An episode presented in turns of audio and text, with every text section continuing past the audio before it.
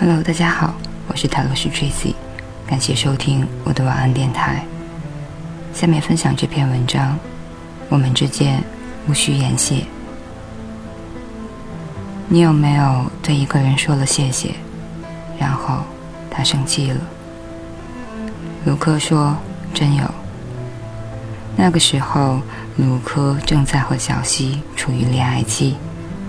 他加班很晚才回到公寓，肚子咕噜乱叫，去厨房找吃的，却发现连一块方便面都没有。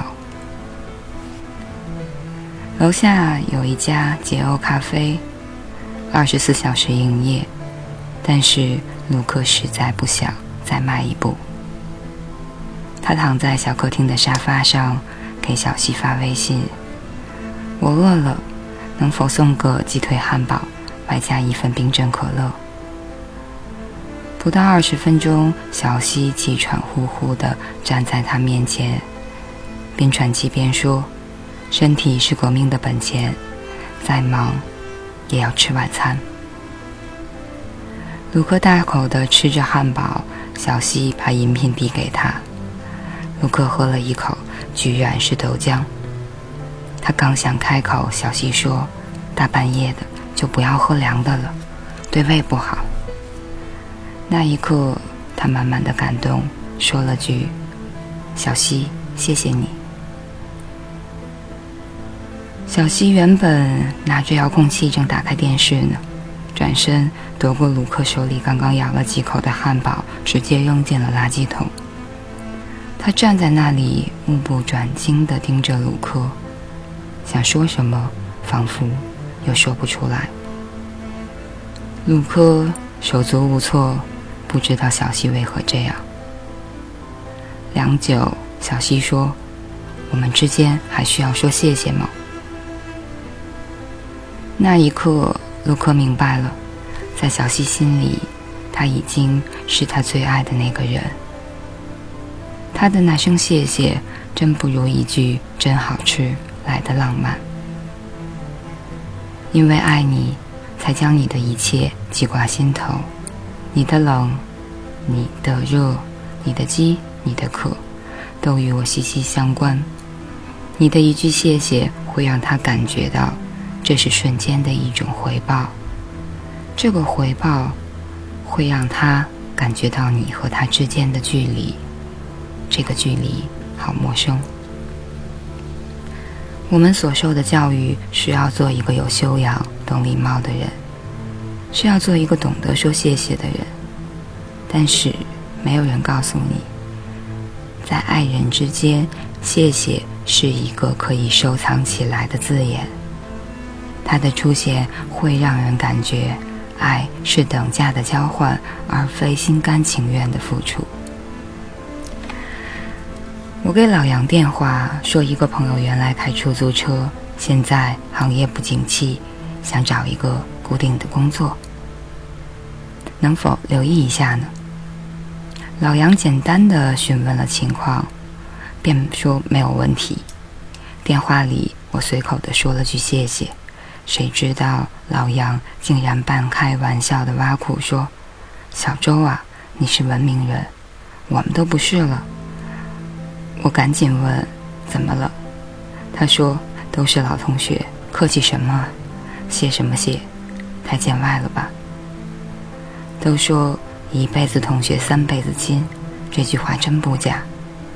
毕业这么多年，很多同学都成了行业的精英，有谁需要帮忙的，这边在同学群里面一说，那边就有人响应，大事小事都能办，实在棘手的。大家也会积极想办法。老杨是我中学时候的班长，也是个人精。大学毕业没几年，就开了一家广告公司。这几年依靠房地产行业迅速崛起，现在手下几十号人马，流动广告车就有三台。听到老杨这么一说，我赶紧改口说：“那好吧，我就不谢了。”没过几天。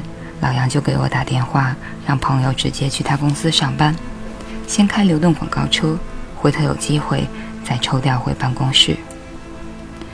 我说：“谢谢啊，过几天请你。”我的话还没有说完，老杨就直接在电话里吼我：“你什么意思？总是那么客气干什么？”好吧，那我就不谢了。也许那就不谢了才是好朋友之间最应该说的话。这句话就像是一块磁铁，把有真情的朋友们紧紧地吸引在一起，相互之间可以随心所欲，可以无限亲密。不谢了，有时候反倒让好朋友之间少了许多拘束，多了一份随意，少了许多礼节，多了一份默契。突然明白，一句谢谢给对方的感觉，可能就是我一直拿你当哥们儿，你却拿我当外人。前两天，办公室里的小 M。手里拿着手机，给大家念了这么一句话：要对一个人说谢谢你，而不是谢谢，以表示对他人的尊重。办公室里大姐接话，说这是一个伪命题，不论是谢谢还是谢谢你，从来都是一句礼貌性的用语。我们之间需要说这些吗？所有人都不说话了。他说的太对了，仔细想想还真是。那些真正的好友或是亲人之间，是不必刻意说那句谢谢的，因为是你，我才愿意为你做事，我感觉值，这就足够。你的身边一定有对你不说谢谢的人，你也一定有许多不需要你对他们说谢谢的人。这些人其实就是把彼此。当成关系最铁的哥们儿、姐们儿，或是亲人和爱人了。谢谢，可能是我们最常用的一个词。这个词代表一个人的素质和修养。只是有时候，谢谢，真的不必说出口。和陌生人说是礼貌，和朋友、亲人说是距离。一句谢谢，可能正映射了你无意识的见外。你不知道，那个人想要的其实是一种自己人的亲昵感。谢谢，就像是人和人之间的一段距离，在那些肝胆相照的朋友面前显得那么苍白。真正的好友之间，无需客套。无需说那么多礼仪性的谢谢，那些融进情感里面的“我愿意”才是最好的相知。既然如此，那就不必刻意言说。你懂，我明了，一切便都好。我们之间不需要说谢谢，说了就生分了，无需言谢。这也许便是好朋友之间最默契的状态。不需要你说谢谢的真正含义是：为你我愿意，为你我不求任何回报，哪怕连个谢谢都不需要。以上就是这篇我们之间无需言谢。作者：天湖小舟。